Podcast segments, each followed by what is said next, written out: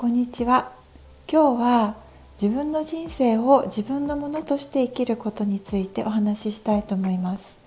私たちはともすれば今起きていることまたは自分の境遇とかそういったものが誰かのせい外側の要因のせいだとうんよくこうまあ理由づけたりとかあのする瞬間ってありますよね。で私たちは、まあ、人間というこう存在で、え今このあの時間を生きていますけれどもまそれゆえにどうしてもこう外側のせいにしたりとかすることってしやすいかなと思います。私もついついあもうあ今日はあれとあれをやらなくちゃいけなくてだから私はすごい今気がせいているとか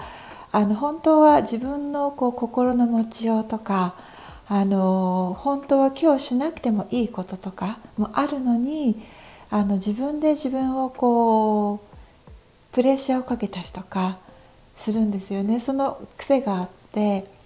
であのでも一歩立ち止まってみれば別にそういうふうに自分にプレッシャーをかける必要って何もないんですよね。うん、そういう時っていうのは私はあまたあの自分の気持ちにあの気持ちを受け入れてあげたりとかこう自分の中心にねあの座ることなく外側に理由を求めることでその場をやりすやり過ごうとしやり過ごそうとしているんだなっていうふうにあの、まあ、あ分かったよ っていう感じであのよく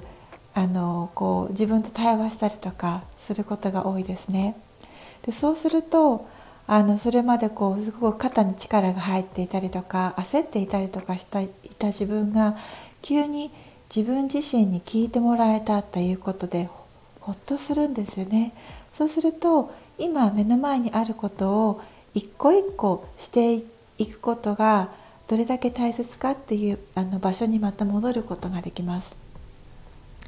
今あることを一個一個していくこととあとはもう気持ちが焦った状態でブルドーザーのようにこなしていく。でも最終的に到達する場所って一緒なんですよね、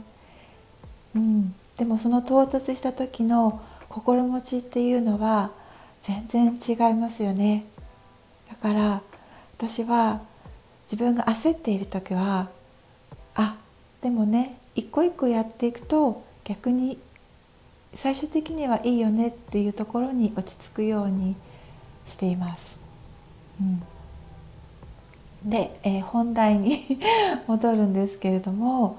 あのやっぱりこういったあの生き方っていうのはこう現在の社会のデフォルトではないですよね。いつもこう何かにせかされていたり誰かと交流したり何かと交流することで湧いてくる感情とかいろんな思いに、ま、翻弄されてしまったりとかそれの処理にあの躍起になって忙しくてなんかあの自分のことをついついないがしろにしてしまったりとかする日々が多いですよね。うん、であのただそれをやっていると日々がとっても早く過ぎていくし1年経っても2年経っても3年経っても何か自分が成長していないなんかいや目の前のことをこなし続けているだけで自分の内側を見つめる勇気を十分に持てないまま誰かに転嫁したりとかそういったことでやり過ごしている自分っていうものの状態から抜け出れないんですよね。うん、それが対象が例えばその家族であっても趣味のグループとかサークルであっても何らかの 参加している活動であってもそれにあの心が依存していたりそこから何かを得ようとしている時っていうのは結局対象が何であれ自分をどこかで置き去りにしているから結局一緒なんですよね。あのそこのテーマの学びが終わっていないから例えばそのサークルの活動とか一定期間関わる活動が終わったとしてすると枯渇感が湧き上がってくるどうしようどうしよう。今までそこでこう見ないでよかった焦りとか自分の中のいろんなものがまた渦巻いてくる。そうするとあじゃあ次はこの活動にじゃあ次はこれに次はあの人にっていうふうにこう自分の気持ちをそらす方向にエネルギーが注がれてしまう。そうするとまた1年経っても5年経っても何か外側の何かを求めて求めて求めてで自分の一人自分が一人になって自分を見つめる自分を大切にして自分を癒していくということを見つめることができないまま年を重ねてしまうということがあの起こってしまうんですよね。うん、だからあの私たちがこう自分の人生を自分で生きるというのは何も大きなお金を稼ぐとか人によってはそうかもしれないですね。何か名声を得るとか多くの人をこう雇ってあの意のままにするとかそういったものでは決してなくて自分の中に湧き上がってくるもの自分が日々経験するものというものは自分が想像しているんだということを受け入れた上で